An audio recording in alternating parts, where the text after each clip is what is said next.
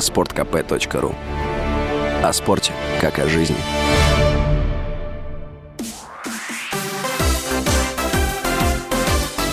Новости спорта.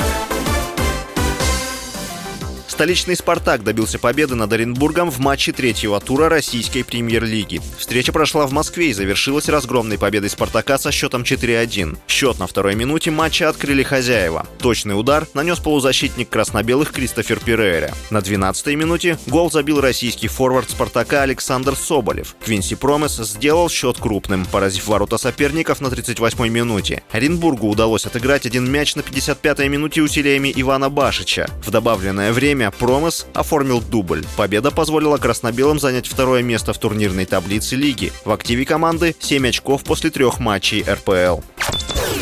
В другом матче российской премьер-лиги московский ЦСКА на выезде сыграл в ничью с Пари Нижним Новгородом. Игра завершилась со счетом 2-2. В следующем туре ЦСКА 6 августа примет Воронежский факел. Пари Нижний Новгород на выезде сыграет с Сочи 7 августа.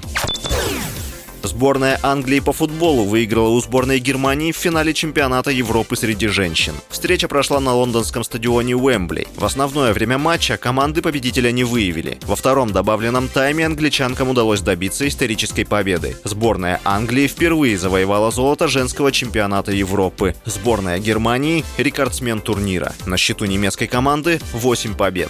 С вами был Василий Воронин. Больше спортивных новостей читайте на сайте sportkp.ru Новости спорта.